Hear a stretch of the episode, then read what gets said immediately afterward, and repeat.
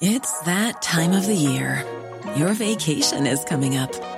You can already hear the beach waves, feel the warm breeze, relax, and think about work. You really, really want it all to work out while you're away. Monday.com gives you and the team that peace of mind.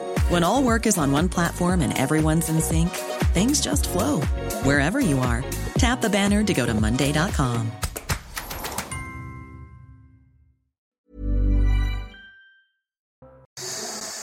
Bonjour à tous et bienvenue à l'heure des pros ce matin. Emmanuel Macron est en Chine pour une visite d'État de trois jours. Le président de la République emmène dans ses bagages Ursula von der Leyen, présidente de la Commission européenne. Le message est clair, la France voyage, mais la France n'est pas seule. La France s'éclipse derrière l'Europe. Elle est chaperonnée quand elle se déplace. Madame von der Leyen pourra parler des droits humains à Xi Jinping. Je ne doute pas qu'il l'écoute avec intérêt. Elle a aussi condamné la Russie. Quand la Chine livre des armes à Poutine, ça promet. Que fait Madame von der Leyen dans la délégation française? C'est un mystère. À moins qu'Emmanuel Macron admette qu'il ne conduise plus seul la politique étrangère de notre pays. Madame von der Leyen n'est pas une élue du peuple, mais elle représente une armée, celle des petits hommes gris, ces hommes et ces femmes qui gouvernent sans mandat, qui décide sans concertation, qui dicte la loi sans consulter les peuples. S'il fallait un exemple du déclassement français, ce voyage d'un président sous influence illustre une réalité. Nous ne sommes pas grand-chose. Oui, ça prouve bien que vous n'avez rien compris à la manière dont fonctionnent les institutions européennes. Bonjour Laurent Geoffrin. Bonjour. Mais en général, rien vous n'avez rien compris. Vous n'avez rien compris. Bah, en général, vous avez du mal, mais alors là, vous êtes complètement... Là, j'ai rien compris. Il faudrait y revenir. Ça, J'ai j'ai rien compris. C'est pas du tout comme ça, vous n'avez pas compris. J'ai rien compris. Non. Je suis d'accord avec vous. J'ai rien Revenons- compris. revenons Mais, mais, mais, mais Audrey Berthaud est là. Mais, mais Audrey Berthaud est là. Oui. Ah oui, bah, Audrey Berthaud est là. Et Audrey Berthaud, elle, elle a un avantage. Elle a tout compris.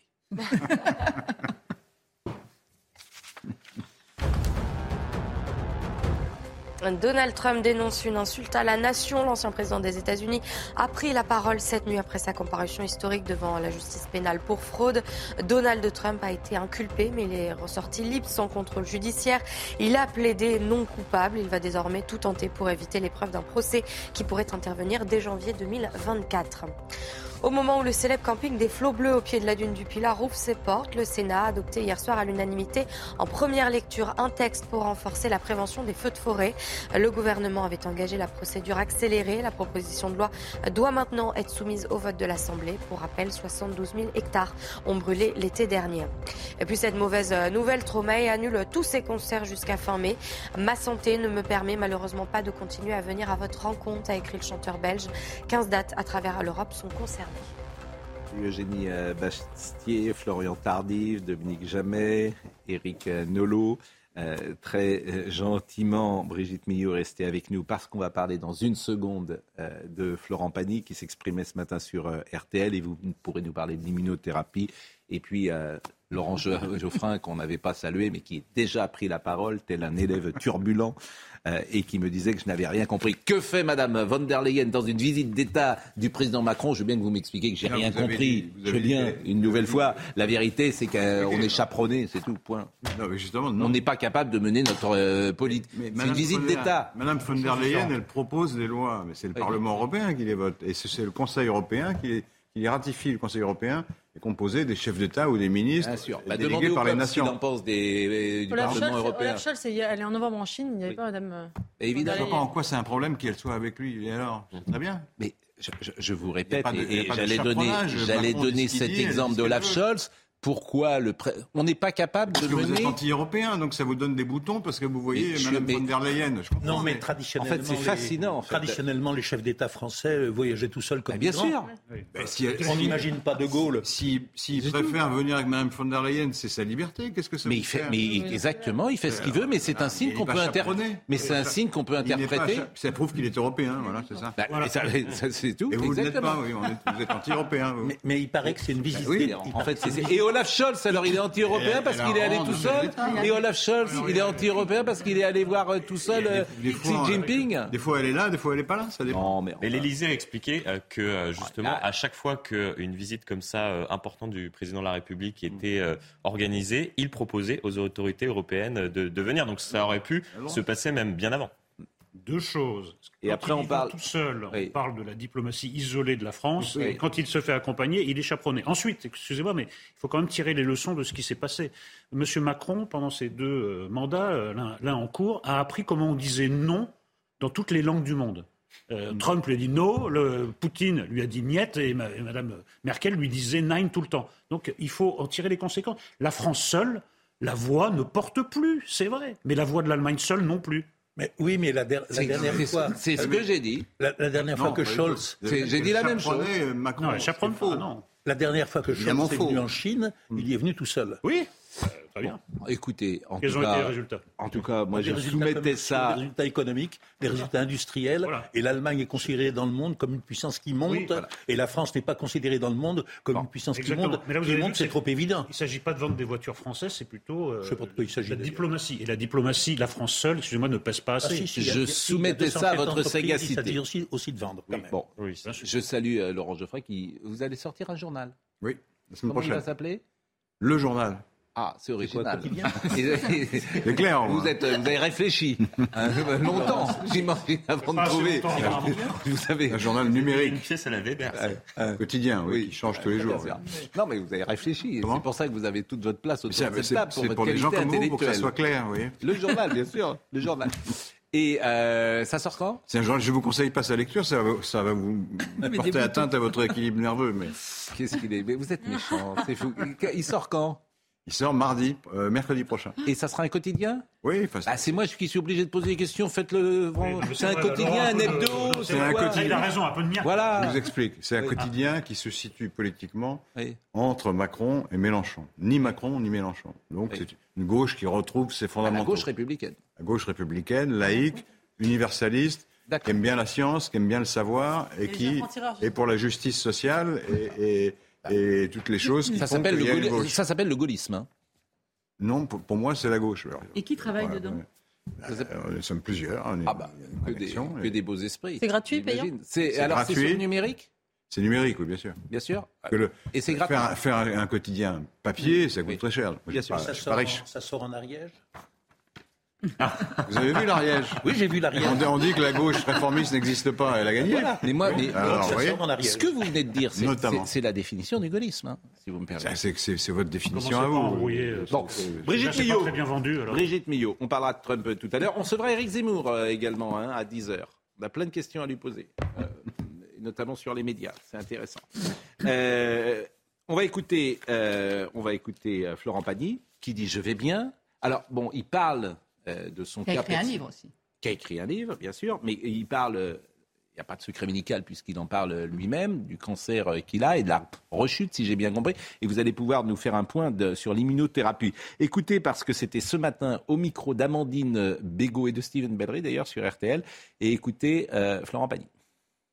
Je vais très bien. euh, et je suis dans une espèce de, de spirale rigolote avec cette sortie de livre euh, et avec euh, et avec toute cette histoire passée qui font qu'à la fin, bah, je vais plutôt très bien. Vous avez l'air en pleine forme. Mais oui, mais je suis en forme. Vous êtes beau, rayonnant. Merci. Non, mais c'est vrai. Oui, oui, non, mais je suis bien coiffé, donc moi c'est ma, ma coupe préférée. Honnêtement, quand il n'y a plus de cheveux, c'est tellement plus pratique. Et puis bon, ok, je suis dans une période de traitement qui alors? Euh, une- on vit une belle époque. Attention, hein, ça a beaucoup progressé. Euh, c'est pas les chimios euh, d'antan où on était par terre KO. C'est chimio mélangé avec de l'immunothérapie. Et bon, je commence à être un peu habitué. Alors, je sais le gérer. Ça t'oblige à une hygiène de vie intéressante aussi parce que ça joue tellement sur sur ton organisme qu'il faut manger correctement. T'arrêtes l'alcool. J'ai pu perdre ma bouée à 60 ans. Je suis content. Donc, il faut toujours voir le bon côté des choses. Et, euh, et c'est vrai que bon, euh, j'arrive à faire ça et avoir la pêche. J'arrive à chanter. euh, j'arrive à vous- à m'exprimer et à vivre avec plaisir euh, cette aventure euh, assez particulière pour moi. Moi, je suis plus habitué à une sortie de disque. Bon, euh, l'immunothérapie, il l'avait arrêté.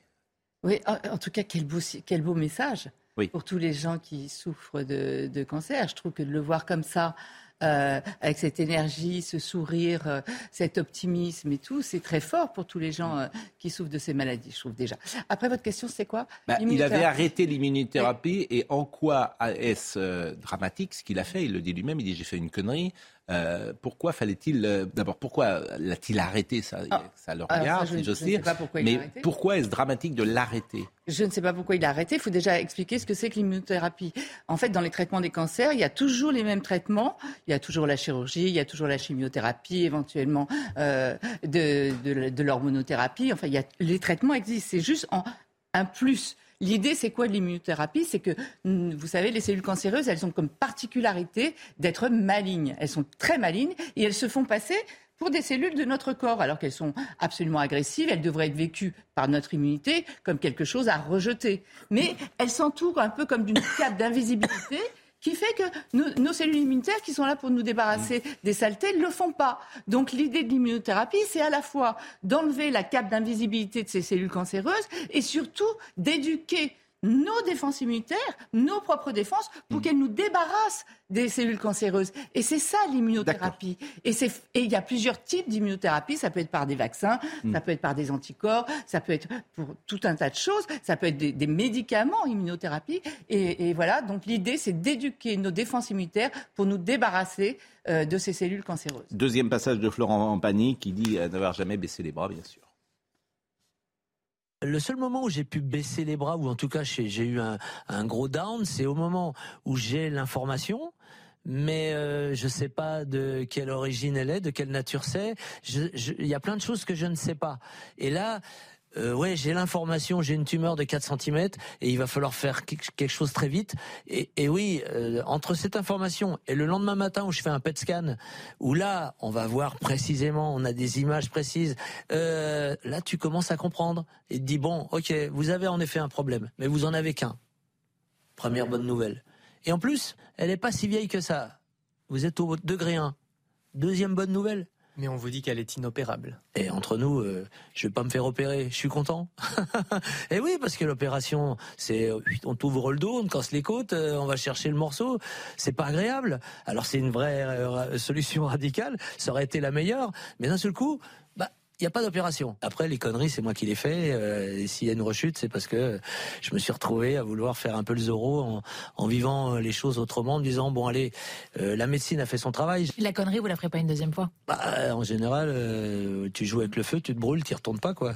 Euh, pas grand-chose à, à dire là-dessus, sauf le PET scan que les gens ne Ouais. connaissent peut-être pas. Le PET scan, c'est-à-dire euh, vous entrez dans une machine Mhm. et euh, vous savez immédiatement, au bout de quelques minutes, j'imagine, si vous avez un cancer ou pas. Nous Oui, sommes d'accord. On va, on va aller analyser parce que les tumeurs cancéreuses fonctionnent différemment des autres tumeurs. Notamment, elles consomment beaucoup d'énergie et donc on arrive à voir euh, comment fonctionnent les cellules. Donc tout le monde pourrait aller en prévention faire ce qu'on appelle un PET scan. Ça coûte assez cher. La, la meilleure des crois. préventions, c'est déjà d'arrêter de fumer. Oui, mais, euh, non, mais vous parlez de prévention. oui, mais vous oui, savez mais bien. euh, et je de connais votre, euh, je, je sais, je vous connais depuis de nombreuses années. Sur, vous avez raison, mais euh, bon. euh, euh, Non, mais on peut pas, on peut pas le- scanneriser tout le monde. On Oui. peut pas passer des IRM cérébrales parce qu'on peut avoir des tumeurs cérébrales. On peut pas être, passer toute sa vie à passer bah, des on examens. pourrait faire un PET scan, par exemple, une fois tous les 24 mois. Mais Chacun, à, partir de quel âge Pour qui Bah, à partir de 50 ans. Euh, bah, euh, statistiquement, les gens, euh, il y a plus de cancers, j'imagine, après 50 ans qu'avant. Bien sûr, ça, Bon. ça évolue avec l'âge, mais, Bon. mais si vous voulez, on peut pas vivre non plus en permanence en Bah, faisant on peut pas vivre sans fumer non plus, si on veut. Je veux dire, vous je- voyez, on a le droit de fumer de temps en temps. Vous voyez ce que je veux dire C'est de la même base, c'est pareil. Je veux dire. temps, par exemple. ouais, ouais. acrobatique. Non mais Un, un cigare de temps en temps, par exemple. non mais oui, Oui. voilà, il y, a- il y a aussi le, le- le- on peut fumer, tout, on peut tout faire avec euh, modération, sans risquer.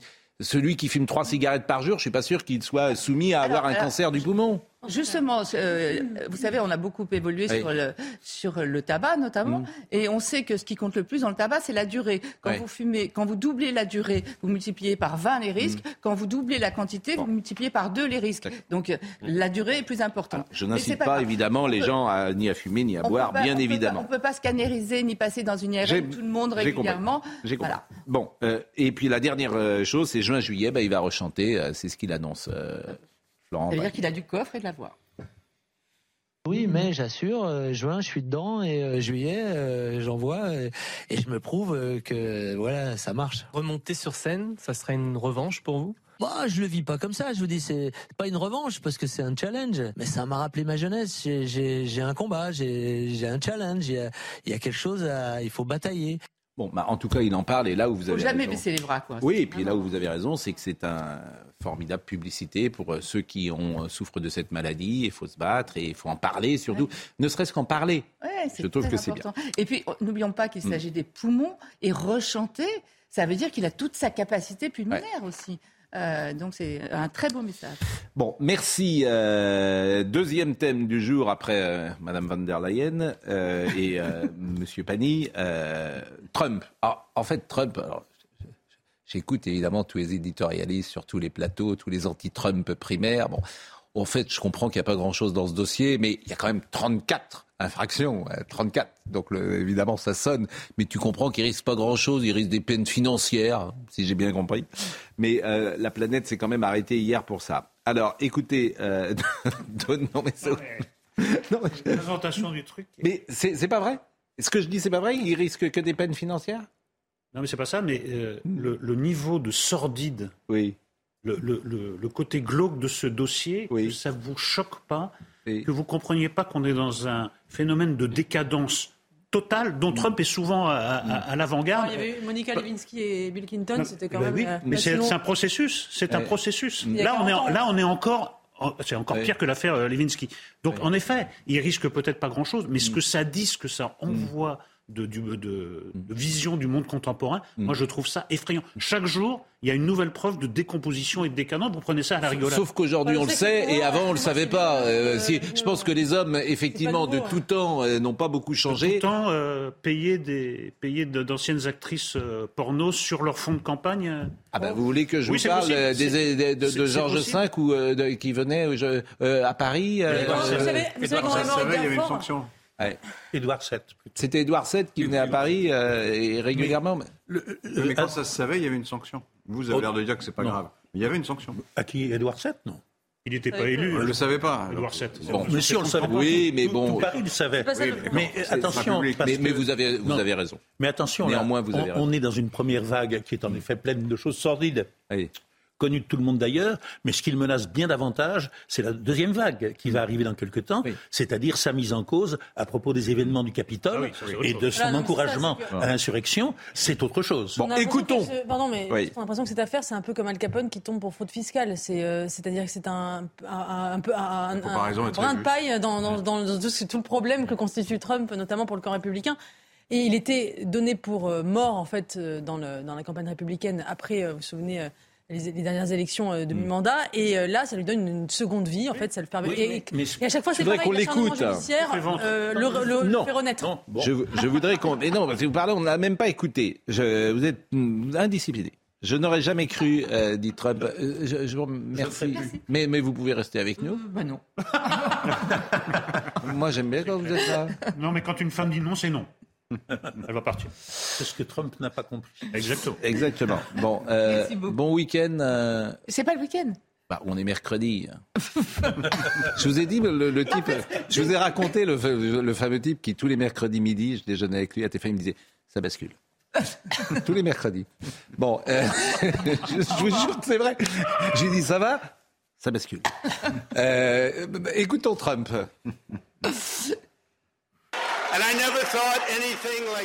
Je n'aurais jamais imaginé que cela soit possible en Amérique. Je n'ai jamais pensé que ça pouvait arriver.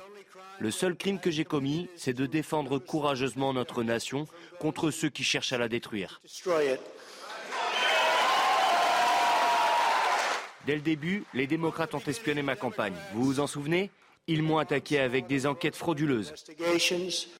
Ça, c'était le premier passage. Et puis le deuxième passage, euh, hier soir, ils sont de- il s'est donc exprimé hein, juste après sa sortie. Je vous propose de l'écouter une deuxième fois.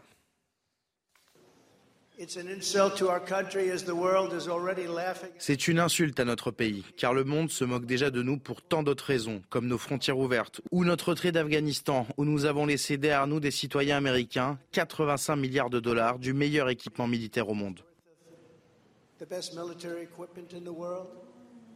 Il est reparti libre sans contrôle judiciaire. Il va tout tenter pour éviter un procès normalement prévu en janvier 2024, nous dit-on, seulement quelques mois avant l'élection présidentielle.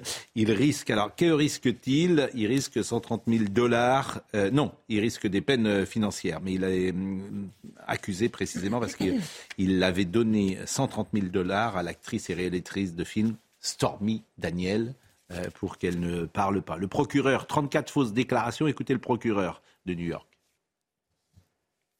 fond de cette affaire. 34 fausses déclarations qui ont été faites pour cacher d'autres délits. Ce sont des délits dans l'État de New York. Peu importe qui vous êtes, nous ne pouvons pas et ne normaliserons pas des conduites, des pratiques de cette sorte. Le justiciable a répété des mensonges.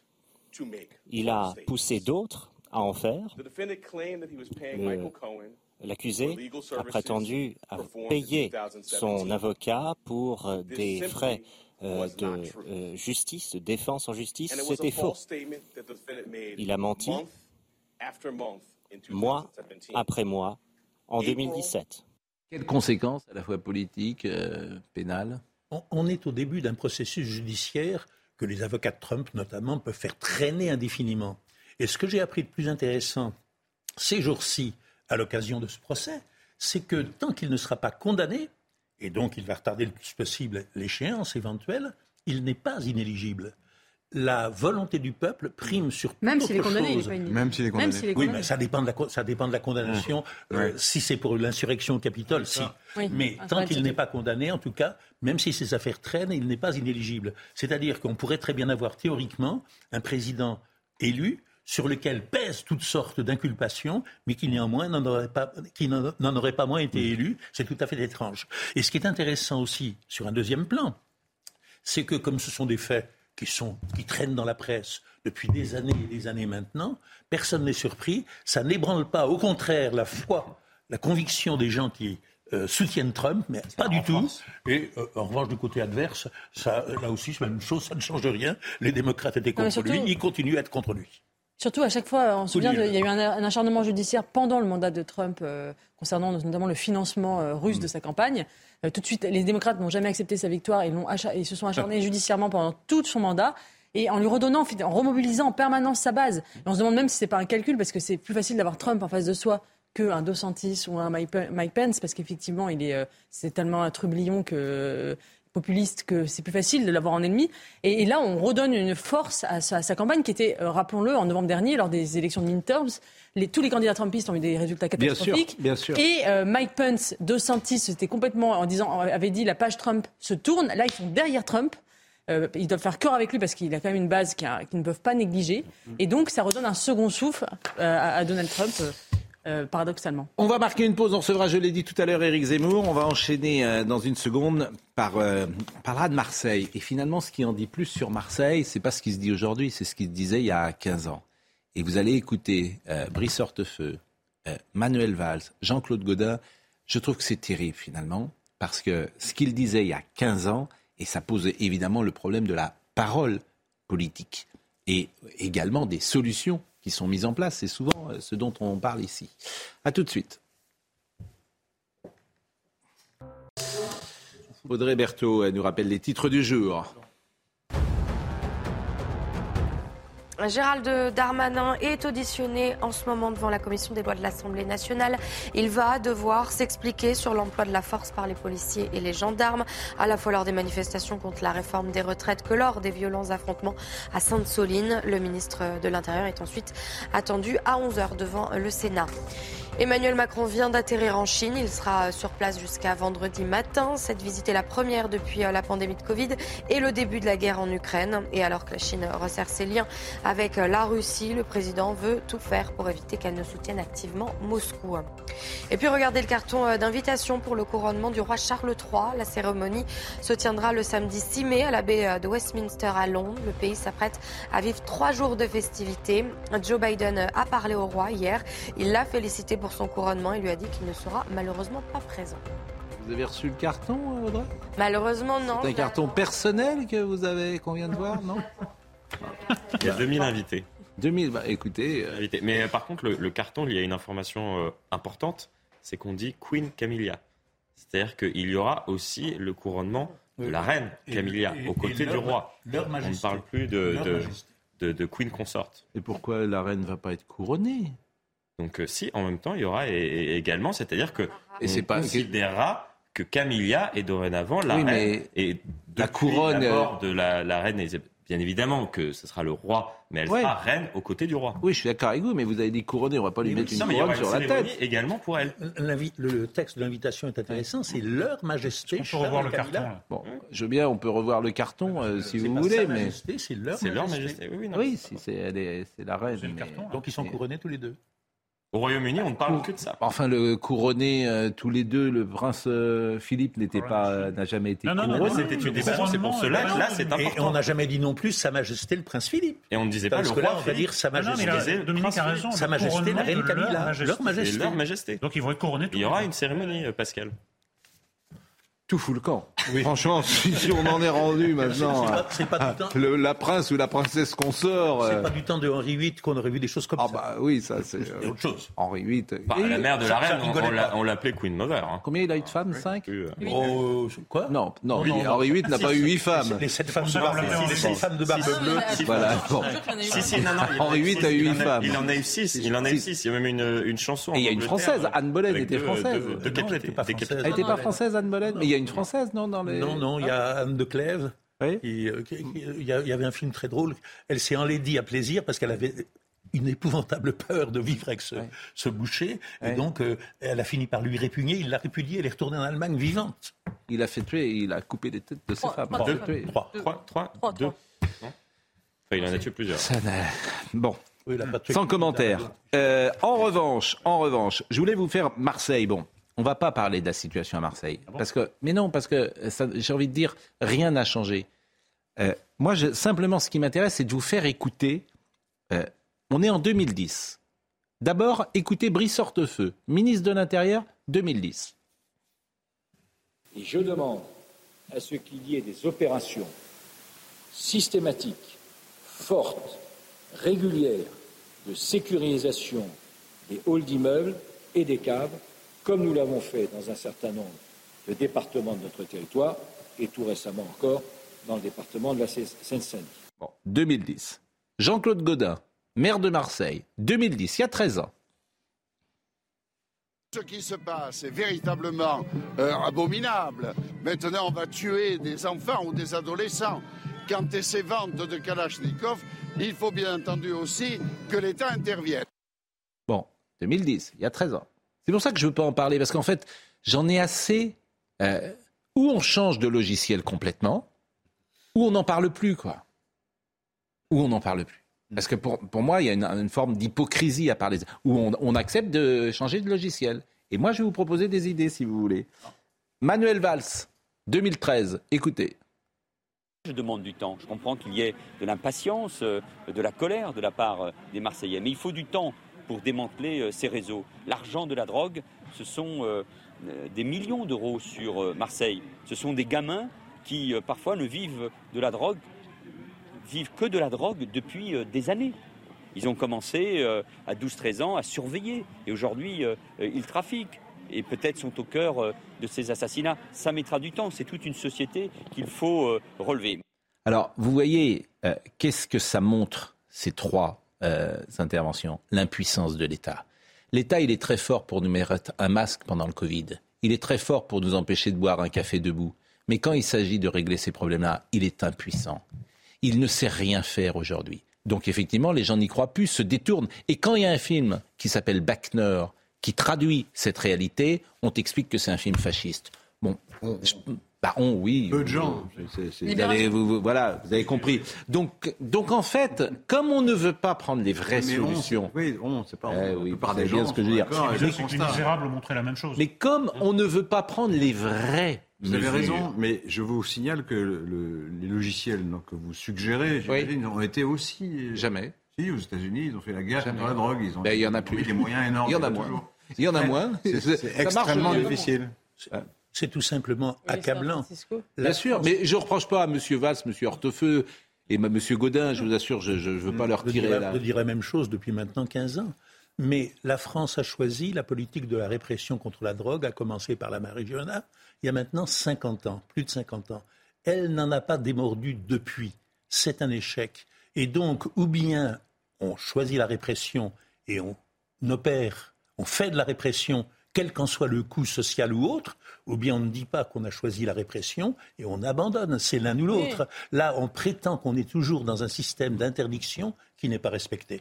Oui, il n'y a que trois options. C'est soit le statu quo et le harcèlement de basse intensité, ce que fait euh, Gérald Darmanin en tapant des points de deal qui réapparaissent le lendemain, soit la légalisation euh, du, du cannabis, mais bon, euh, qui ne changera rien. qui aurait pour conséquence sans doute de- le développement d'autres filières, mais qui pourrait peut-être. euh, Non, mais les vraies questions, c'est faut-il soit- attaquer soit il les. faut envoyer l'armée. euh, non, et, euh, il y a des vraies euh, questions. Faut-il attaquer les consommateurs? Hein? Ça, c'est une vraie question. Faut-il faire des tests euh, dans les collèges et dans les lycées pour prévenir ceux qui prennent du cannabis? Ça, c'est une vraie question.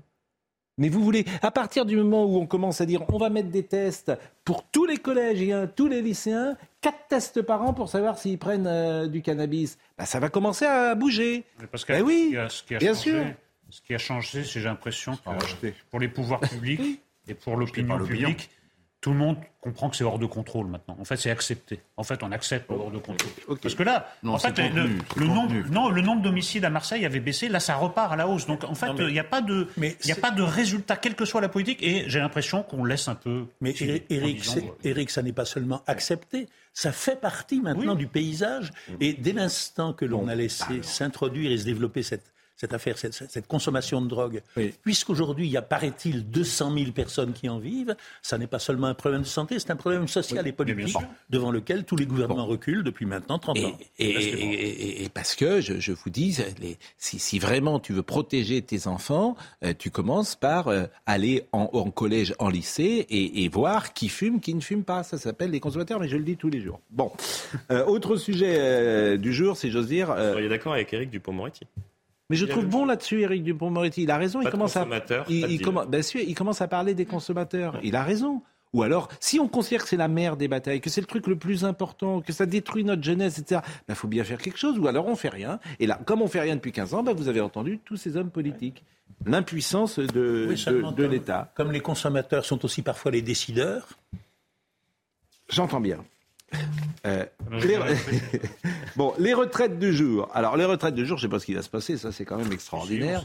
Vous croyez qu'ils vont rester 10 Ah bah, c'est l'apparition d'un nouveau comique, c'est l'apparition du burlesque social. C'est des gens qui prennent rendez-vous en disant qu'ils ne discuteront de rien. Donc euh, voilà. Ah bah non, c'est pas eux qui. Et vous, vous C'est avez. les deux côtés. Des deux côtés. Ah non. Ah si. Ah non. Les, les syndicats disent on veut discuter que d'une chose et Madame Borne dit moi je ne veux pas discuter de cette chose. Voilà, c'est tout. Donc ça va être le burlesque social. Alors, Monsieur Chabagnier, on va commencer par l'écouter lui, de la CFTC. Qu'a-t-il dit euh, ce matin? Il fait partie de l'intersyndicale. Écoutons-le. Aujourd'hui, le seul sujet qui nous intéresse, c'est le retrait. Nous verrons par la suite, il y a des sujets, il parle aussi du euh, partage de, de la richesse suite à l'accord que nous avons signé euh, entre certaines organisations patronales et syndicales. Euh, tous ces sujets, ils sont importants, mais il y a des moments pour les traiter. Et ce n'est pas le moment. Aujourd'hui, le combat, il est uniquement sur le retrait de cette réforme. Même si c'était validé par le Conseil constitutionnel, euh, on sait qu'il y a beaucoup de choses à faire dans les décrets d'application et beaucoup de modifications qu'on peut apporter dans les décrets euh, d'application, mais il y a aussi d'autres façons de continuer la lutte, et en particulier avec le référendum d'initiative euh, partagée. Il y aura tout un challenge d'avoir euh, 4,7 millions de signatures, mais je crois que sur un sujet comme celui des retraites, semble atteignable. on- ça semble atteignable. En tout cas, c'est le sujet sur lequel on pourrait, on pourrait l'atteindre. Sophie Binet, elle, était sur euh, France Inter et euh, pareil, elle est très claire. Bah, le retrait de la réforme des retraites, c'est simple. Donc ça peut être très court. Elle, a- elle a déjà dit que ce serait non.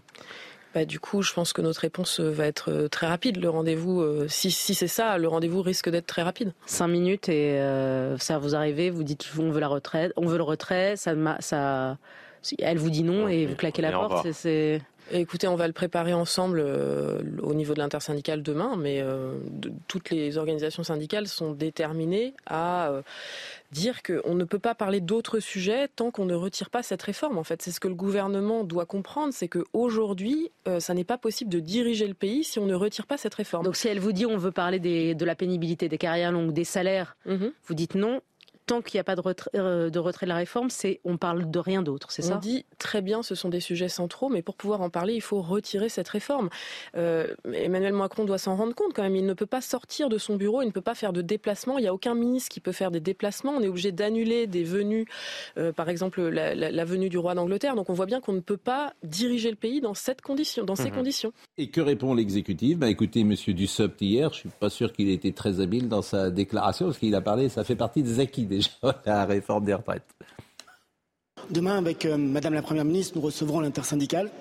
Nous évoquerons tous les sujets qu'il souhaite évoquer, les retraites, mais aussi les autres sujets autour du travail. Il n'est pas question de considérer que euh, cette réforme, une fois votée, serait oubliée, qu'elle serait effacée ou qu'elle serait derrière. Elle fait partie euh, de notre histoire, elle fait partie euh, désormais des acquis et sous réserve, bien évidemment, de la décision du Conseil constitutionnel, nous aurons à la mettre en œuvre. Nous voulons aussi continuer à travailler pour ouvrir un certain nombre de champs autour euh, de la gestion des carrières, pour renforcer les dispositions que nous avons déjà intégrées sur la question de l'usure ou de l'emploi des seniors. Il y a beaucoup à faire et nous espérons que demain, cette reprise du dialogue permettra d'évoquer, d'envisager qu'il y ait des possibilités à nouveau de convergence. Bon, Florian, euh, bien mal acquis, euh, ne profite jamais. Hein, mais euh, qu'est-ce qui va se passer? On le sait déjà. Ça va durer 10 secondes? Ça va durer très peu de temps.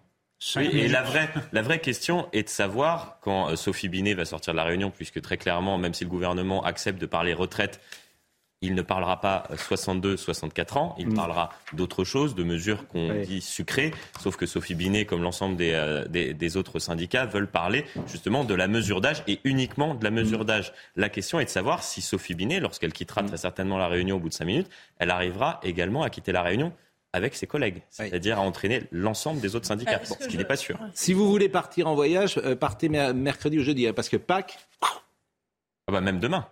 les trains, Non, je crois. zéro. Non. Vendredi, samedi, dimanche. Mais non. J'ai entendu le contraire ce matin. Oui, pour le- parce que c'est à 24 heures près. Mais menace, ils peuvent, ils peuvent sortir et dire bon, pas de train ce week-end. C'est Pâques. que- non, mais l'idée- Ah oui, ça vous fait rire parce que vous avez peut-être un petit voyage pas de prévu. Je pense que là, vous faites des. des- Mais peu- non, c'est pour ça que je dis, du- je dis peut-être. J'ai dit Bon. peut-être. Avec peut-être, on peut dire ce qu'on veut. Oui. Bah, eh, eh oui. Aujourd'hui peut-être. Peut-être pas. L'idée du, gouvernement, Oui. c'est de dire, euh, d'organiser cette simulacre de négociation pour montrer que l'inflexibilité n'est pas du côté que l'on croit, que euh, effectivement euh, le gouvernement accepte le dialogue, qui vont proposer certain- certainement des choses sur la pénibilité, mais que ceux qui restent figés sur leur position, ce sont les syndicats. Donc retourner le stigmate de, euh, de, l'inflexibilité, de la dureté du côté des syndicats. Personne n'est c'est leur, leur. Personne n'est dupe. C'est-à-dire personne n'est dupe. Soyons Non, le seul intérêt, c'est d'occuper le temps. Ne soyons pas- maintenant et jusqu'au 14 avril, date du- de décision du Conseil Ne constitutionnel. soyons pas pessimistes.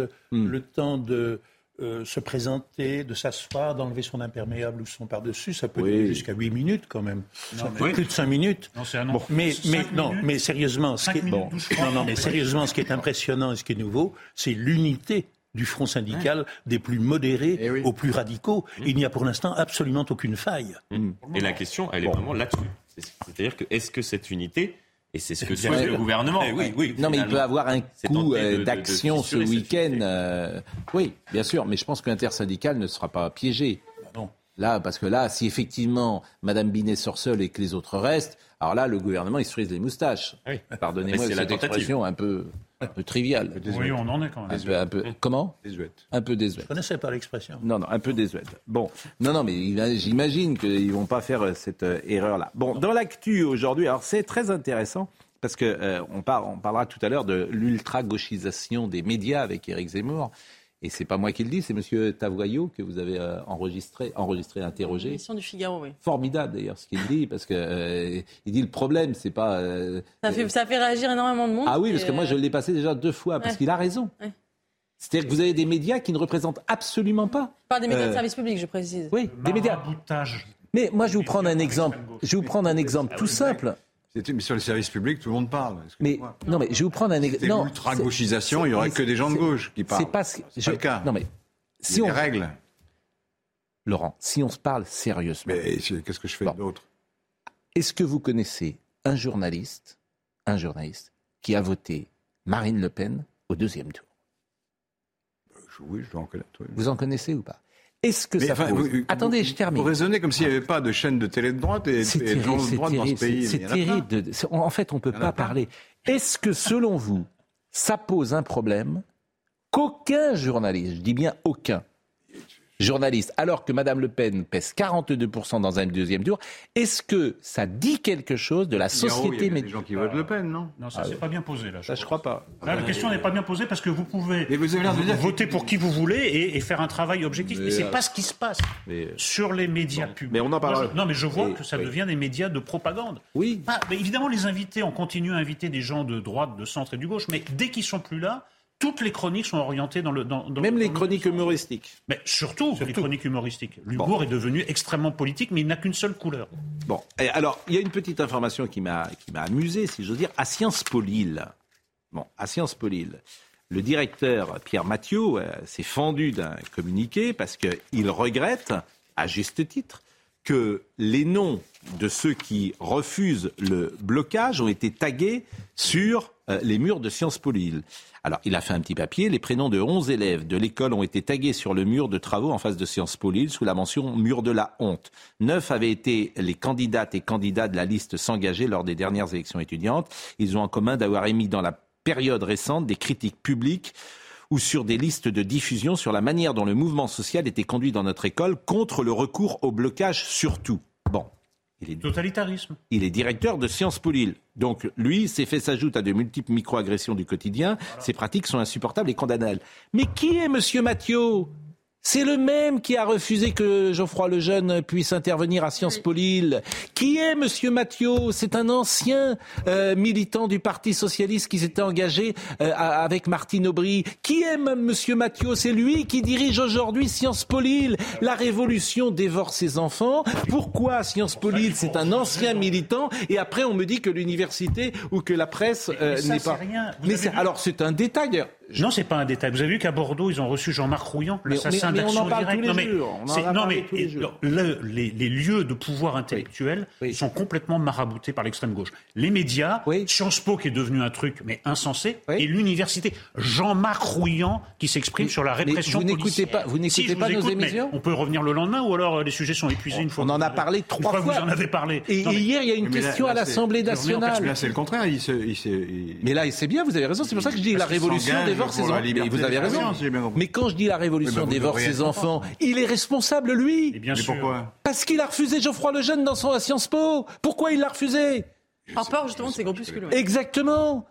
C'est ça que je veux vous dire. La révolution dévore ses enfants. Donc, Monsieur Mathieu, aujourd'hui, qui était sans doute de la gauche républicaine, il était avec Martine Aubry, lui-même. Les universitaires ont le droit d'avoir des opinions politiques. Pourquoi vous le. Vous le Oui, mais, Oui, mais c'est toujours dans le même sens. Il était au Parti Socialiste. Mais c'est toujours. Et, et pour vous, dans l'université française, on ne peut pas recevoir euh, Sylvia Gazinski, on ne peut pas recevoir Geoffroy Lejeune, on ne peut pas recevoir. oui. Laissez-moi finir. Vous ne On- parlez pas des, des cas où ça se passe bien, mais ça c'est. On ne peut pas recevoir François Hollande, mais on peut recevoir Jean-Marc Rouillant. Vous, ça vous, ça vous, ça vous fait pas réagir Si, absolument. Bah oui, bah, pas beaucoup. vous en déduisez que c'est le to- totalitarisme, c'est ridicule. Traditionnellement, autrefois, je dirais historiquement, la gauche se distinguait de la droite parce qu'elle prônait le pluralisme et la tolérance. Oui, mais là, il s'agit d'extrême gauche. Oui, oui. Oui, oui, d'accord. oui, mais c'est pas tout à fait pareil. Mais c'est pas tout à fait pareil. Non, non, à l'heure actuelle. Oui, mais, oui, mais c'est à parce l'heure que actuelle, le- la tactique consiste à amalgamer toute la gauche avec les, avec les excès de la gauche radicale. C'est pas la même chose. À l'heure actuelle, je n'identifie pas, c'est le moins qu'on puisse dire, la gauche et la liberté, la gauche et la, tolérance. Que la quelle gauche Que la gauche soit républicaine ou qu'elle soit extrême, la gauche a fait sienne les valeurs d'intolérance que l'on reprochait autrefois. Pas moi, À pas d'autres, euh, plein d'autres, euh, La gauche sauf vous. Il est anormal Moi que, et tous les, que tous les lieux de pouvoir intellectuel soient pris en otage par quelques centaines d'activistes d'extrême gauche. C'est anormal. Et pourquoi on, on amalgame? Parce que la gauche a disparu. La gauche que vous relancez avec votre journal, elle a disparu pour le et moment. non, Elle est complètement disparu, elle est bouffée, si, et minoritaire. maraboutée. Elle est minoritaire. Mathilde Panot maintenant qui dit euh, qui peut être dans le groupe PS ou pas le groupe PS? Enfin, c'est la folie, quoi. On est dans la folie, là. Eric, si vous me permettez, on s'était réjoui un peu Dominique. il y a quelques années Oui. de voir disparaître la suprématie absolue de la gauche dans le pouvoir intellectuel. Dans le, dans Dominique, laissez parler Eugénie. Vous parlez, pardonnez-moi de le dire comme ça, mais euh, on n'entend pas Eugénie qui demande la parole. moi. Je ne voulais pas le dire comme ça, mais euh, Vous vous souvenez que dans- lors du dernier quinquennat d'Emmanuel Macron, il y avait toute une, il y a eu toute une polémique sur l'islamo-gauchisme à l'université, notamment portée par la ministre de l'enseignement supérieur, j'ai oublié son, son nom euh, de l'époque, Madame Vidal? Madame Vidal, exactement, Vidal. Frédéric Vidal, qui avait dit nous allons lancer une grande enquête à l'université Hmm. pour euh, déterminer l'entrisme de l'islamo-gauchisme, ou un peu appeler ça le wokisme, peu importe, pour voir, euh, euh, pour voir ce que, à, quel, à quel degré c'est rentré dans l'université et comment agir. Rien, Non, rien ne non. se passe, rien ne se passe, le dossier Bon. n'est pas suivi, il ne s'est rien passé. il- oh, euh, on a, je n'ai pas entendu les, mini- ni le ministre de l'Éducation nationale, ni le ministre de l'Éducation supérieure, de l'enseignement supérieur s'opposer à l'annulation euh, fréquente de conférences dans l'université. Il y a eu, euh, il y a eu récemment Caroline Eniachev euh, qui a été euh, censurée aussi parce qu'elle voulait donner une conférence euh, sur le transactivisme. Euh, le euh, Nathalie Hennig qui a été per- perturbée lors d'une conférence. Là, c'est euh, euh, Marguerite Stern qui a été aussi annulée euh, une conférence euh, dans une université. Silence absolu euh, du ministre de l'enseignement supérieur et c'est grave. Tanguy Adrienses, qui est visiblement euh, étudiant en Sciences Po à Lille, me euh, fait passer un message. Alors, il faudrait le vérifier, bien sûr, mais c'est un message de Sciences Po Lille. C'est le programme du mardi 21 mars, où euh, l'IEP est mobilisé contre la réforme des retraites. Quand même extraordinaire. Et à 15h45, jeu de société Antifa, loup-garou, militant.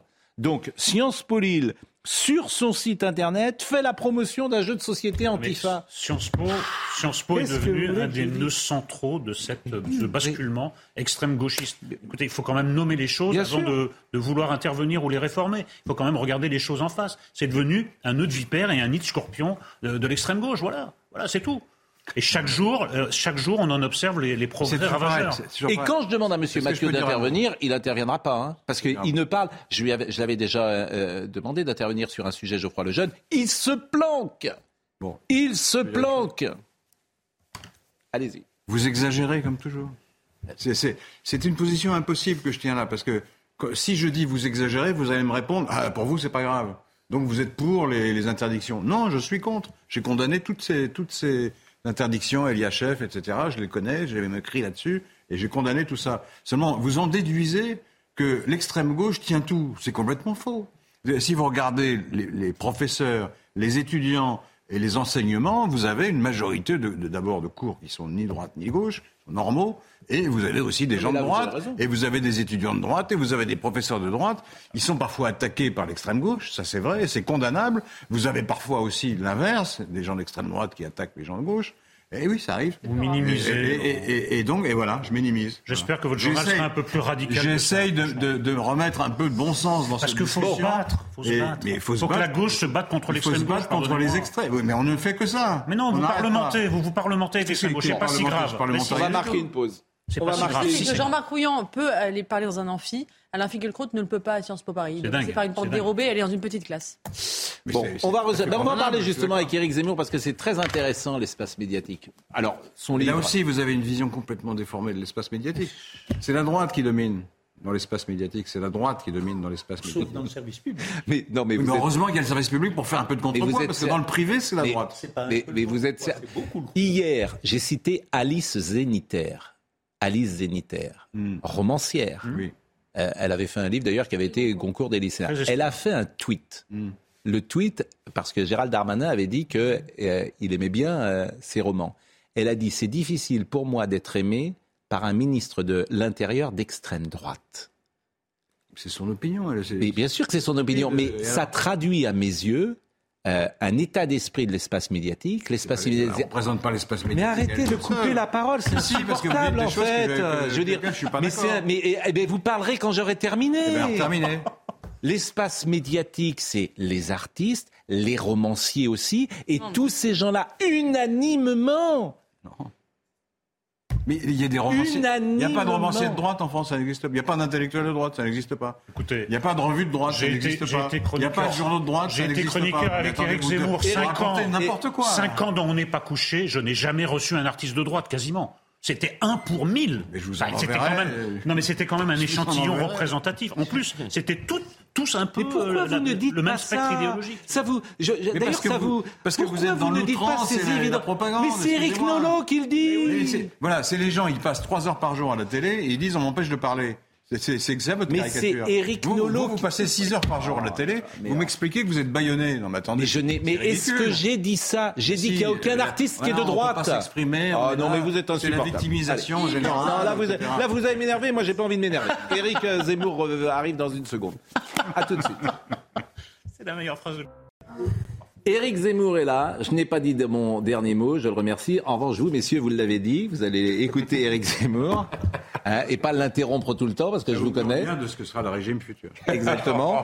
Donc comme ça, euh, et puis après, vous pourrez en, en fin d'émission, pourquoi pas, euh, échanger et donner votre avis. Et, et hors antenne. On peut présenter une, une, Si, si, une si, demande écrite. Commence, commencez pas, commencez pas. Audrey Berthaud.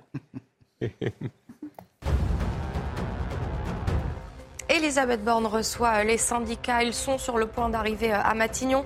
La Première ministre a promis qu'elle serait à l'écoute de tous les sujets que les syndicats voudraient aborder pour tenter de sortir de la crise des retraites. Laurent Berger, leader de la CFDT, a prévenu si l'exécutif refuse de parler des 64 ans, on partira. Onzième journée de mobilisation euh, demain. La grève continue. La SNCF prévoit de faire rouler en principe 3 TGV sur 4 et 1 TER sur 2. En Ile-de-France, le trafic sera quasi normal sur le RER B. 3 trains sur 4 circuleront sur le RER A. En revanche, le RER D sera fortement perturbé. Et puis à Jérusalem, des affrontements ont eu lieu sur l'esplanade de la mosquée, Al-Aqsa cette nuit. La police israélienne a annoncé avoir arrêté plus de 350 personnes. Ces violences sont survenues alors que les musulmans arrivent au milieu du ramadan et que les juifs célèbrent Pessah, la Pâque juive, à partir de ce soir. Euh, Éric Zemmour, euh, d'abord on vous a entendu, c'est vrai, euh, régulièrement ces, ces derniers jours parler de votre livre, donc on va essayer de parler peut-être de Il y a des que... tas de choses qu'on n'a pas abordées. Voilà. Mais on sort d'une discussion sur l'espace médiatique. Et moi, l'espace médiatique, c'est un sujet qui me passionne, puisque j'en parle tous les matins. Et c'est pas vous défendre que de dire que je trouve, je trouve, moi, que vous avez été victime d'un traitement que les autres n'ont pas eu. Une manière de vous interroger, une manière de vous recevoir, une manière de mettre en perspective ce que vous dites. Et l'exemple que je vais citer pour commencer notre conversation, c'est ce que vous dites à Saint-Quentin sur l'école inclusive.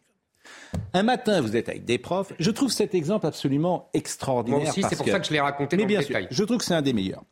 Vous dites une chose que quasiment tous les parents qui ont eu un enfant en, di- en difficulté savent, c'est que mettre leur enfant qui est en difficulté pour des raisons essentiellement d'ailleurs euh, intellectuelles avec les autres, ce n'est pas lui rendre service dans l'école.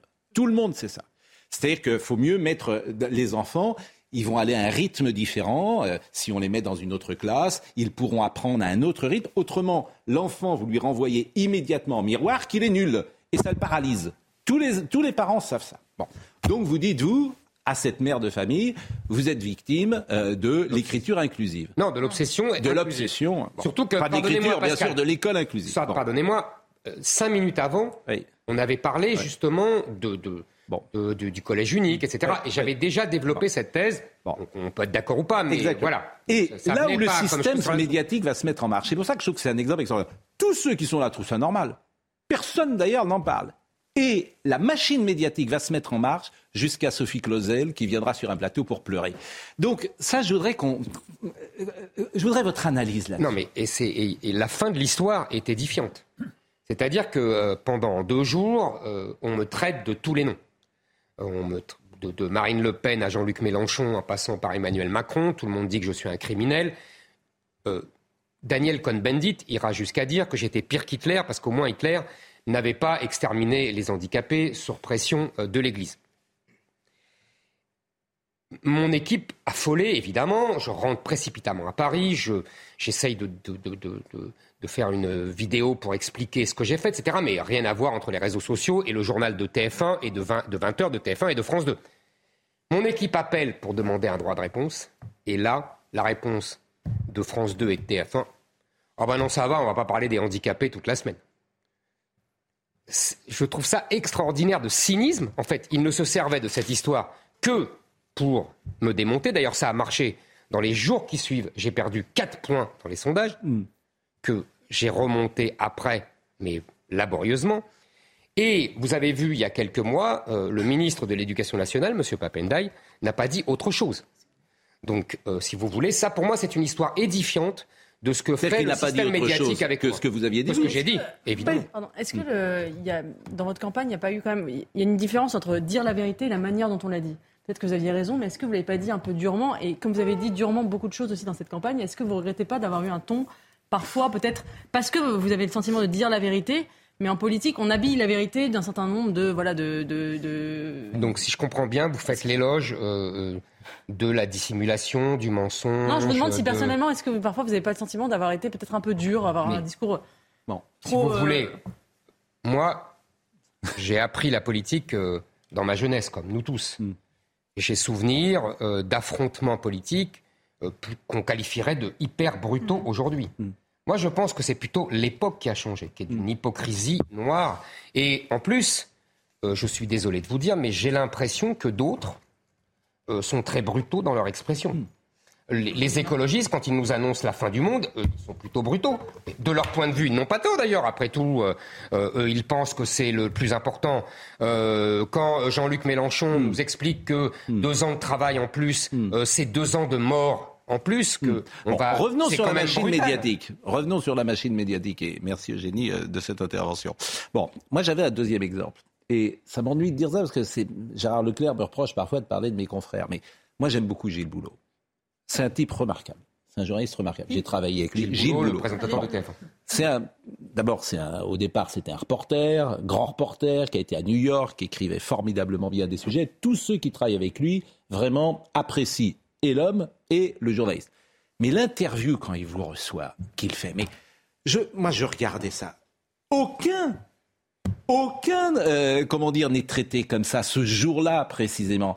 Et je m'interroge, je me dis, mais pourquoi il l'interroge comme ça? C'est parce qu'il veut donner des signes à toute la communauté, surtout là où il se trouve, par intérêt, pourquoi pas, pour avoir euh, le lendemain un bon traitement, le lendemain, en disant, voilà, ah, t'as vu comment... Et ça, ça m'intéresse aussi euh, beaucoup. D'ailleurs, c'est comme Trump, ça vous dessert pas forcément, ça. hein ça ne vous dessert pas euh, forcément. Moi, je pense qu'il y a, euh, je l'explique longuement dans le livre, puisque je fais un chapitre sur l'analyse médiatique, parce qu'on me dit souvent, euh, mais vous avez été beaucoup invité. Je n'en disconviens nullement. Je ne dis pas qu'on ne m'invite pas.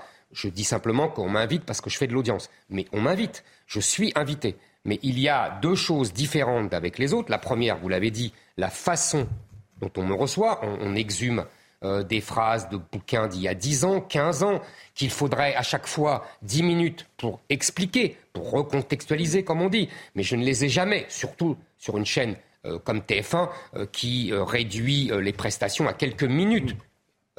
Deuxièmement, je pense qu'il y a une pression des autres médias, des autres journalistes sur chacun d'entre eux. J'ai connu ça pendant 35 ans, j'ai connu ça quand j'étais jeune journaliste. On, on- on regardait les journaux du Monde, euh, les articles du Monde pour savoir si on avait bien écrit.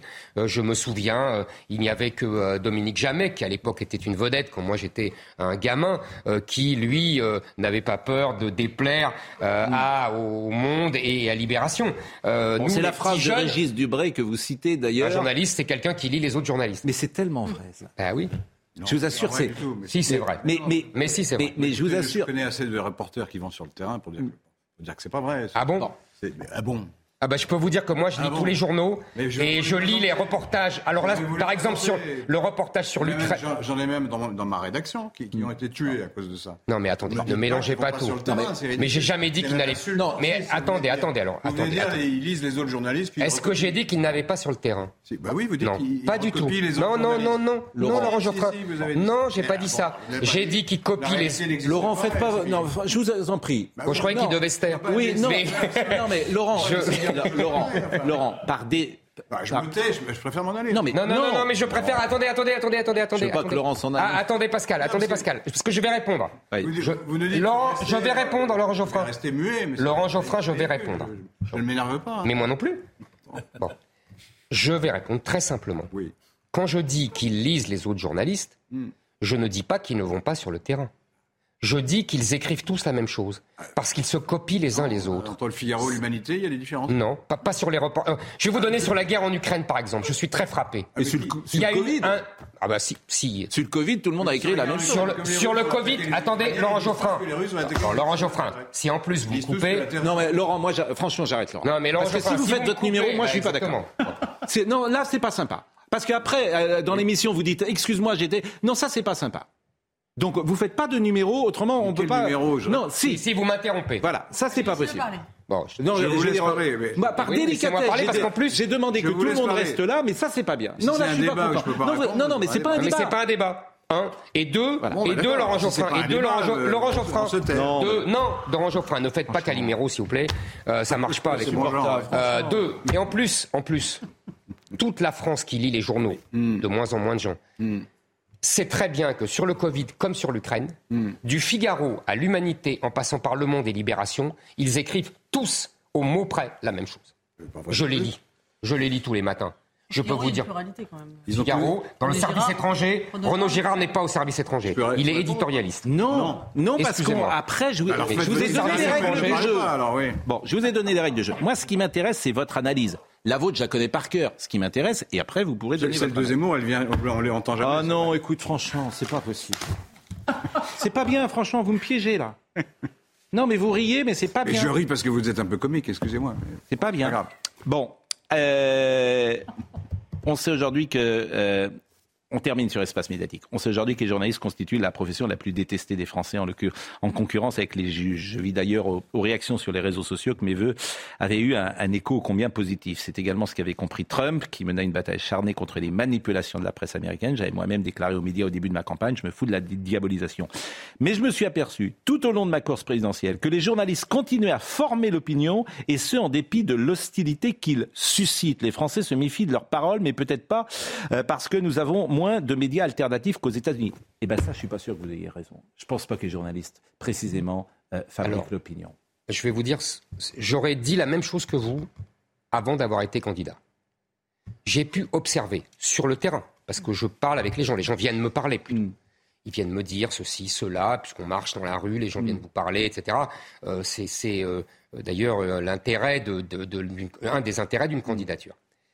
Et je peux vous dire à quel point les gens répètent mot à mot ce qu'ils ont vu à la télévision, en particulier, moins ce qu'ils ont lu, parce que je le répète, il y a de moins en moins de gens qui lisent les journaux, mais en tout cas ce qu'ils ont vu à la télévision, et répété mot à mot par beaucoup de gens.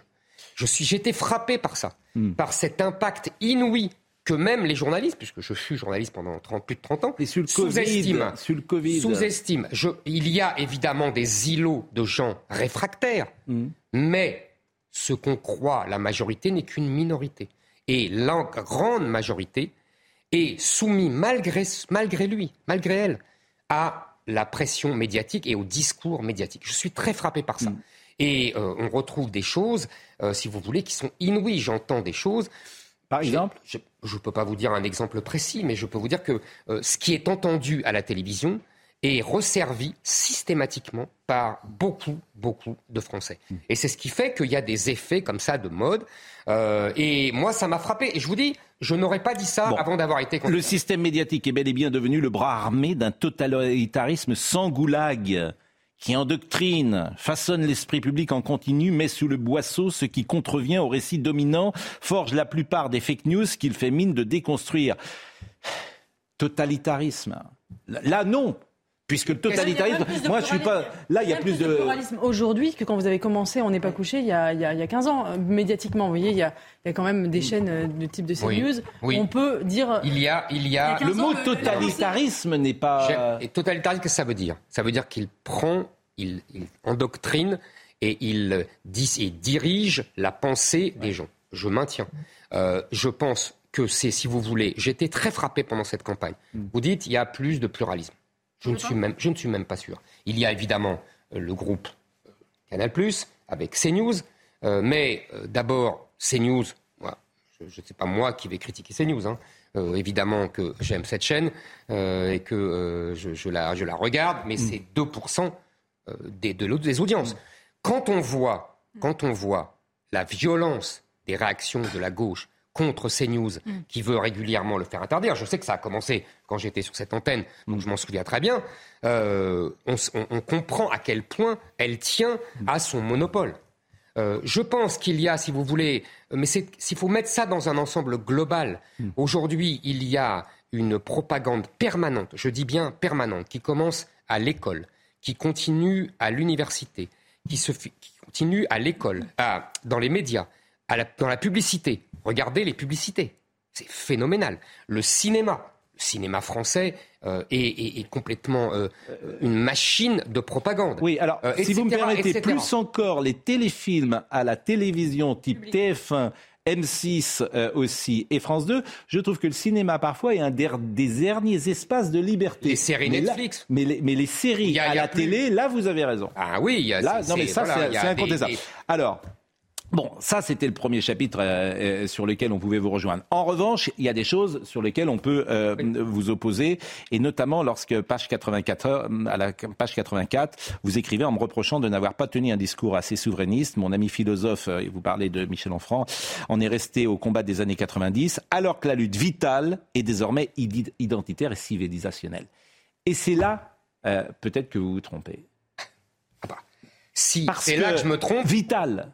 Non, non, mais. Vital, euh, pour les gens qui nous écoutent aujourd'hui, c'est le pouvoir d'achat qui est avant. Parce que vous, vous pensez que la France va mourir. Peut-être. Vous, vous pensez que la lutte euh, vitale, dites-vous, elle est identitaire.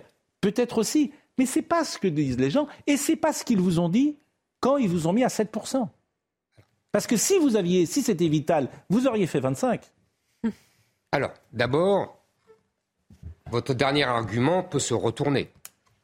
Euh, on a vu déjà euh, des faits similaires, quand, sans vouloir évidemment, parce que je préviens d'avance, euh, me comparer au général de Gaulle, quand en 1946, il s'en va et qu'il dit la 4ème République ne peut pas régler les problèmes de la France, il n'est pas retenu. Il attend 12 ans avant qu'on vienne le chercher.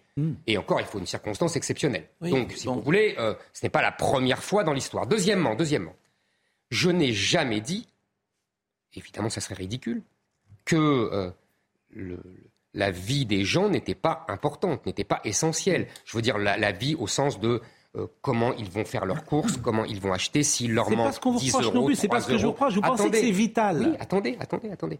Donc c'est Ça, c'est que c'est le premier Et sujet. oui, oui, attendez. Ah, si ça l'était, ils vous auraient écouté. Je vous assure que Ils si ne le vous- vivent pas comme ça. Si vous me laissez, oui, mais justement, je vais répondre. Ils ne le vivent pas comme ça. Mais c'est le rôle d'un candidat à la présidentielle qui doit définir le destin du pays pour 10 ans, pour 20 ans. Ce n'est pas pour demain d'expliquer aux Français et de leur faire comprendre que, effectivement, ce qui est vital, c'est le destin de la France, parce que là, à ce moment-là, si vous voulez, euh, ils pourront évidemment continuer à vivre, ils pourront continuer à aller au supermarché s'ils en ont les moyens. D'abord, euh, ça entraînera un appauvrissement qui a déjà commencé, mais quand leur fille devra être voilée pour aller faire les courses, sans doute que ça va changer pour eux. Et là, ils comprendront ce qui est vital et ce qui ne l'est pas. Éric Zemmour, personne n'imagine que tous les Français doivent, dans 20 ans, soient obligés d'être voilés. Mais mon personne ne l'imagine. personne- En revanche, tout le monde imagine que dans la France, dans 20 ans, certaines femmes qui voudront se voiler pourront aller au supermarché voilées. Je vais vous dire. D'abord, ça existe. d'accord avec ça Non, ça existe déjà. Il y a de nombreux endroits en France où euh, les femmes doivent se voiler pour sortir ou alors s'habiller de façon informe, éviter les jupes, éviter évidemment les jupes trop courtes. euh, pour sortir. Ça existe déjà dans d'innombrables endroits. Donc ça va s'étendre avec la démographie.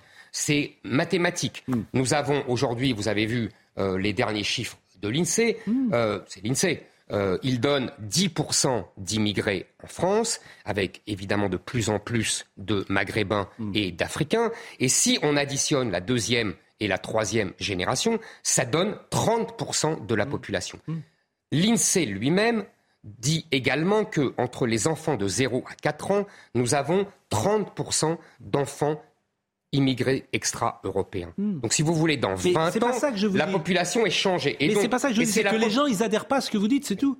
Ou ils ne le comprennent pas, ou vous êtes mal expliqué, ou ils adhèrent pas C'est ça que je veux il y a vous dire. deux choses. D'abord, Et peut-être simplement que admettez l'idée que cette idée pour vous, qui est la plus forte, ne soit pas partagée par le plus grand nombre. Mais attendez. Et je vous dis autrement, parce que ça, cette idée, vous l'avez beaucoup développée, s'ils adhéraient à cette idée, ben, ils auraient voté pour vous. euh, Oui, Eric. ils ont voté d'abord. Vous savez bien qu'il y a eu une évolution dans la campagne, je l'explique. Hum. Deuxièmement, on me dit beaucoup, euh, aujourd'hui, on me dit 70% des Français rejettent le relèvement de l'âge de la retraite à 64 ans. Donc, il faut renoncer à cette loi ou alors il faut au minimum un référendum. Je vous sors 50 sondages dans lesquels les Français, à 70%, voire plus, expliquent qu'il y a trop d'immigration, qu'ils ne se sentent plus chez eux, qu'ils veulent interdire le voile dans la rue et à l'université. Et pourtant, personne ne dit qu'il faut... une- Bon. Donc c'est pour vous dire qu'il y a, il y a, et il y a ce que pensent les gens, et il y a ce qu'ils osent dire, et il y a ce qu'ils osent voter.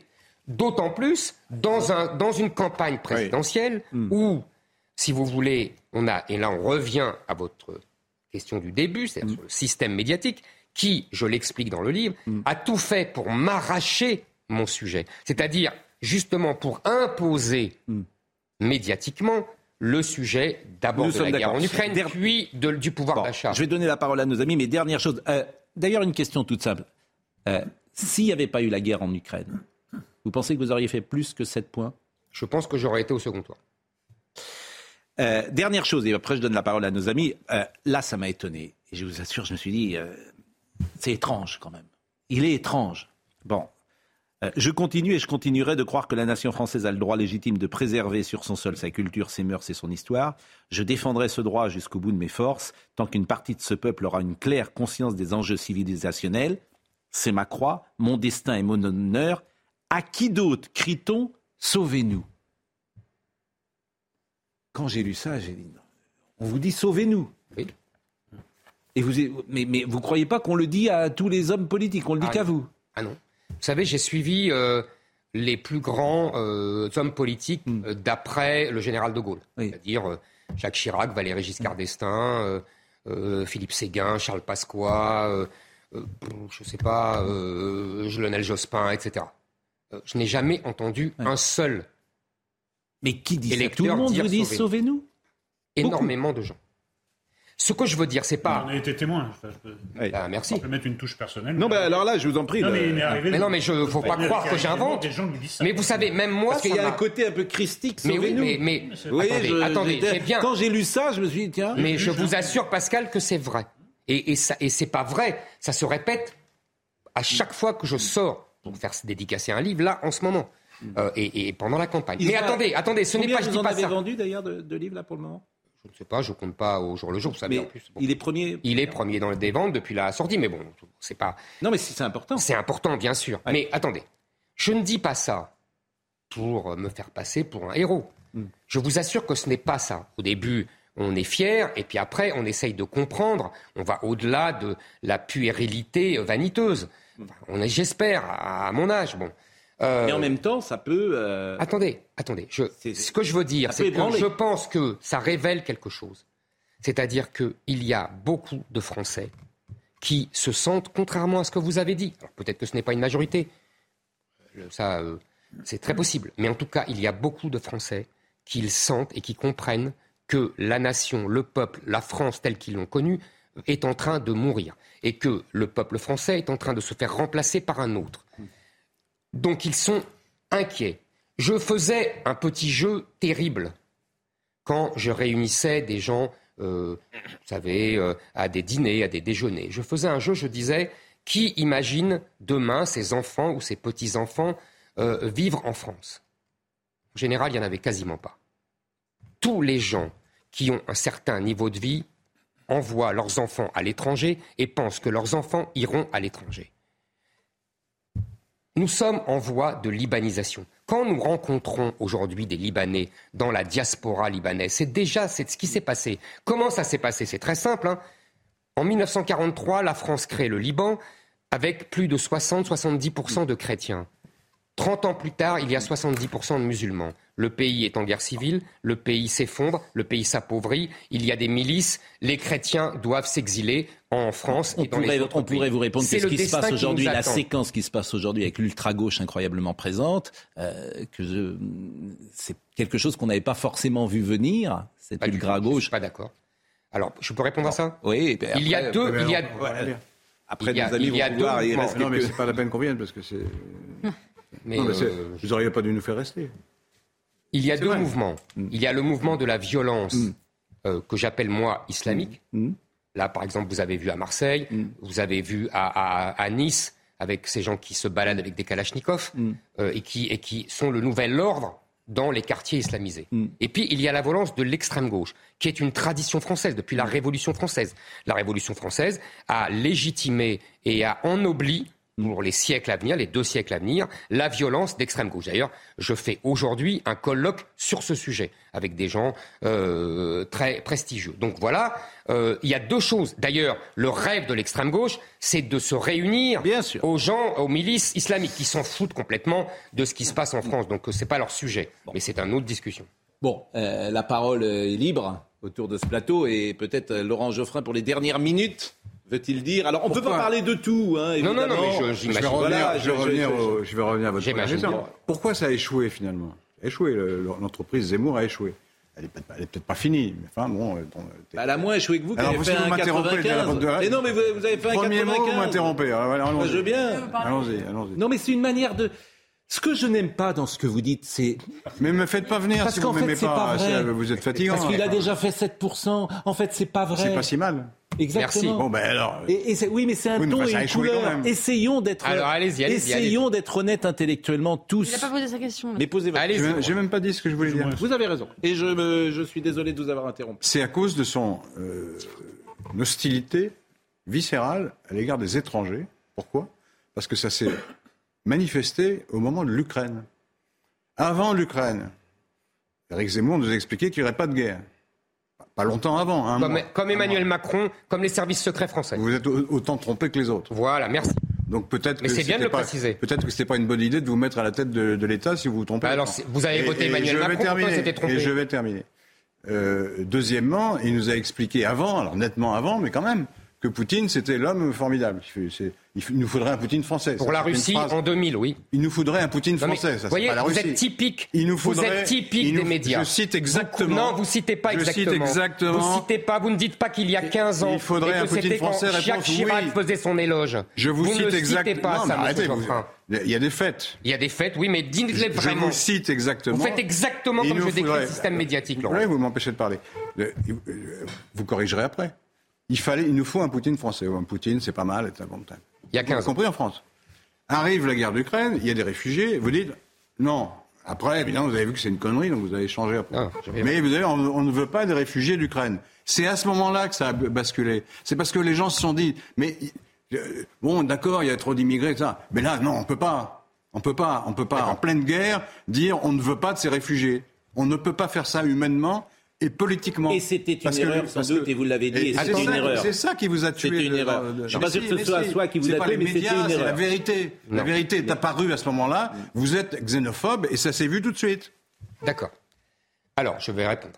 D'abord, euh, quand je dis cela, je le dis parce que je suis persuadé, et avec raison, que les gens comme vous vont prétexter de, des Ukrainiens pour expliquer quelques mois plus tard ou quelques années plus tard, en cas de guerre en Syrie, en Afghanistan, etc., qu'il faut aussi accueillir les Afghans et les Syriens et les autres, parce que euh, sinon c'est du racisme, parce qu'on accueille les Ukrainiens parce qu'ils sont blancs et chrétiens. J'ai fait cela. J'ai voulu avoir une œuvre pédagogique. J'ai eu tort. je peur, le dis. Attends, peur. non, là, je vous ai- non, s'il vous plaît. J'ai eu tort. On veut pas des musulmans, on prend pas les blancs. J'ai eu tort, j'ai eu tort, puisque moi, évidemment, j'aurais voulu dire oui aux, aux blancs chrétiens, mais que j'ai vu ça venir. Et en l'occurrence, j'ai eu tort, les gens ne m'ont pas compris, je me suis mal expliqué, j'ai eu tort, j'étais... euh, donc c'est simple, voilà, je le dis, mais ce n'est pas ça qui m'a fait perdre. Parce que Madame Pécresse, qui était à 15 à la veille de la guerre, elle, elle a eu tout bon. Elle a pris la position de l'OTAN, elle a pris, euh, elle a accepté les réfugiés ukrainiens. Elle se retrouve à moins de 5. En vérité, c'est ce que j'explique dans le livre. C'est ce que j'explique dans le livre. C'est notre électorat, parce que nous avions un électorat en commun. Ça, vous l'avez dit C'est-à-dire, voilà. euh, c'est pour ça que j'ai- cet électorat-là, de- non mais c'est cet Ouais. électorat-là qui est parti. L'électorat de Marine Le Pen, qui, qui avait une photo avec Vladimir Poutine et un prêt russe, vous me l'accordez, euh, n'en a pas. J'ai essayé de dire des choses ce matin qu'on a. J'ai essayé de. J'ai essayé de parler de ce matin de ce qu'on n'a pas Mais vu sur d'autres plateaux. Ça, vous l'avez dit partout sur l'électorat. je- je- je me Bon, donc, euh, donc voilà. Je sais pas, Éric Nolot, euh, vous par exemple, vous êtes beaucoup attaqué parce que vous êtes ami d'Éric Zemmour. Ah bah oui, ça. Mm. Donc, Tous les euh, jours. mm. Non, mais d'ailleurs, c'est une, c'est une expérience humaine très instructive parce qu'il y a les gens qui s'éloignent de vous en courant et il y a les gens qui s'éloignent de vous mais par petits pas. Donc c'est c'est agréable, c'est le, zoo humain, c'est voilà. Mais c'est instructif, c'est pas toujours agréable. Vous le cas, définiriez comment politiquement? Moi? Éric Zemmour Éric Zemmour, c'est c'est un droitier existentialiste. Voilà. Euh, il, a, il, il, il essaye d'occuper un espace qui est trop restreint, on l'a vu pour, pour son résultat final. C'est la question que vous avez posée. Entre ceux qui s'angoissent pour la fin du mois, tout ce qui est de l'inflation, ceux qui s'angoissent pour la fin du monde, c'est l'écologie. Toi, tu t'angoisses pour la fin de la France. Or, les derniers événements ne vont pas dans ton sens parce que les gens s'angoissent de plus en plus Ah pour oui. la fin du mois et de plus en plus pour la fin du monde. Donc, je te pose la question. Là, c'est un livre charnière entre une première aventure présidentielle, la possibilité d'une deuxième. Est-ce que, par rapport à tes idées, le combat que tu veux porter, tu n'es pas plus efficace dans une démarche gramscienne de chroniqueur politique euh, sur CNews ou ailleurs, plutôt que comme euh, homme politique? Alors d'abord, euh, la fin du monde, la fin euh, du, du- de- du mois. Le candidat écologiste a fait moins de 5%. Tu ne dirais pas pourtant qu'il y a de moins en moins de gens qui craignent euh, la fin du monde. Euh, deuxièmement, euh, la fameuse lutte gramscienne que j'ai moi-même C'est Gramsci. hein. théorisé. Gramsci, un penseur communiste qui disait que d'abord, il y a la lutte culturelle. après.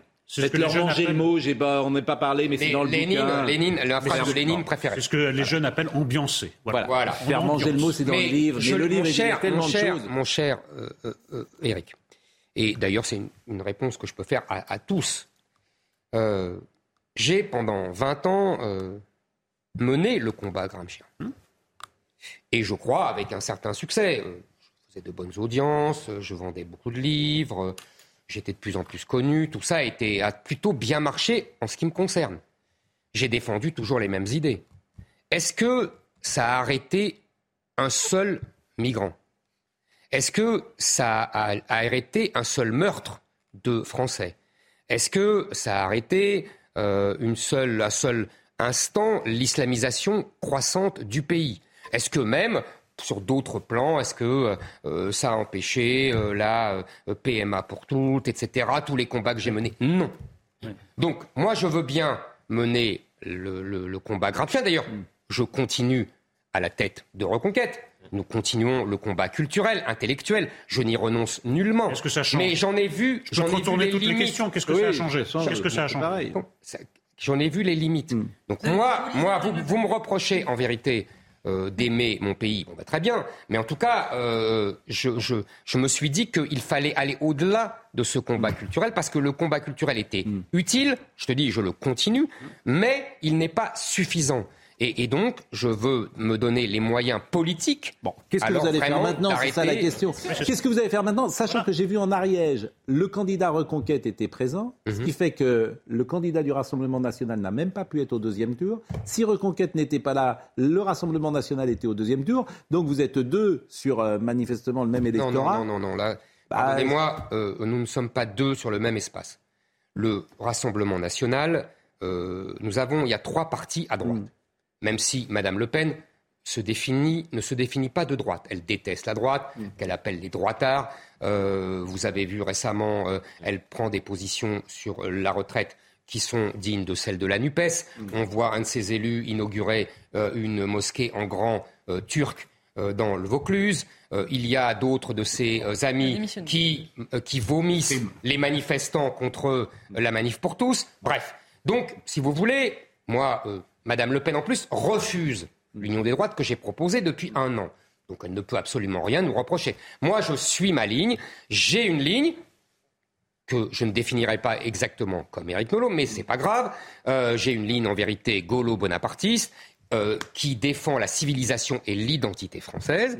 Euh, je la poursuivrai. J'ai l'impression que je suis le seul sur les échiquiers politiques à la défendre. Euh, maintenant, je propose euh, toujours une union des droites, mais si personne n'en veut, il faut que les électeurs du RN et de LR, parce que je ne suis pas sur le créneau du RN, euh, je- le veuillent et votent pour Reconquête. Mais justement, l'union des droites. Il y, a à l'heure, euh, il y a à l'heure actuelle deux hommes qui font de la politique et qui veulent symétriquement, l'un Mélenchon à gauche, l'union des, des gauches, l'union des Il reste gauches, deux minutes. L'union des gauches sous sa direction. Et vous, vous voulez l'union des droites. Mhm. C'est-à-dire que vous voulez commencer par diviser pour ensuite rassembler. De Gaulle disait la gauche, c'est pas la France. Il disait la droite, c'est pas la France. Est-ce qu'il ne faut pas plutôt s'inspirer de Henri IV ou Napoléon, c'est-à-dire s'adresser à l'ensemble des gens plutôt qu'à une fraction? Si vous voulez me dire que euh, j'aimerais être élu avec 100% des Français, je suis d'accord avec vous. C'est pas exactement ce que je vous demande. C'est exactement ce que vous dites. Euh, le général de Gaulle. Vous vous adressez seulement à Est-ce que droite. vous connaissez un homme politique au XXe siècle qui a davantage divisé que le général de Gaulle? Il a tellement divisé qu'ils ont voulu l'assassiner. Je vous parle d'Henri IV, Napoléon. Non, mais moi, vous parlez du général de Gaulle. Il n'y avait pas d'élection au temps d'Henri Il reste juste une minute. La dernière question que je ce que voulais je veux vous dire, c'est que poser. je ne divise rien. Bon, la Je dernière question. pas. Je vous répète, Madame Le, non, Madame Le Pen ne se veut pas de droite, ne se veut pas de droite, et LR meurt. Donc je ne divise absolument rien. Au contraire, c'est moi qui rassemble. Maintenant, L'union des droites, c'est pas l'union de la France. ah parce que l'union de la gauche, euh, c'était l'union de la France. Non plus. Éric Zemmour et, Et alors sera- donc vous reprochez à François Mitterrand d'avoir fait l'union de la gauche pour être élu président de la République. Vous n'avez pas toujours dit ça, Dominique. Éric Zemmour, et ce sera ma dernière question. Moi, j'ai le sentiment que les idées euh, que vous avez euh, effectivement euh, développées euh, ont infusé dans la société française et que beaucoup de gens, effectivement, partagent euh, vos idées. Mais j'ai l'impression en même temps, paradoxalement, qu'ils aimeraient que ces idées soient portées par quelqu'un de plus lisse. C'est-à-dire, c'est un paradoxe. C'est-à-dire qu'ils voudraient un, gant de velours, comme on dit, euh, une main de fer dans un gant de velours. Et je me demande si aujourd'hui, euh, le- le principal écueil de vos idées, c'est pas vous personnellement. Parce qu'ils se disent, si on le met au plus haut niveau, c'est un pardonnez-moi, ça ne va pas être possible. Donc ils aimeraient qu'un autre prenne vos idées, un Édouard Philippe, pourquoi pas, soit très doux dans la forme et très dur sur le fond. Je vais vous répondre. Qu'il le fasse. Ça fait 30 ans que je l'attends. Ça fait 30 ans que je me retiens de me lancer en politique. Il n'y en a pas un qui a osé. Et je vais vous savez pourquoi il n'y en a pas un qui a osé? Je vais vous dire pourquoi. Et ça sera votre dernier mot. Ça sera mon dernier mot. C'est parce que contrairement à ce que vous croyez, ce n'est pas moi qui suis en cause. Ça, c'est le psychologisme habituel des médias pour justement délégitimer les idées. En vérité, ce sont les idées que je porte. Même, je le dis dans le livre, même si le Dalai Lama ou le pape disaient la même chose que moi, il serait immédiatement diabolisé. D'ailleurs, regardez, je finis avec ça. Le président de Tunisie, c'est un maghrébin musulman, dès qu'il a dit il va y avoir un grand remplacement de la population maghrébine par la population africaine, il avait tout à fait, c'est le risque d'ailleurs général dans le monde, il a été immédiatement diabolisé. C'est fini. Pardon pour euh, ces quelques secondes de, de débord. Merci à tous. Jean-Marc Morandini tout de suite.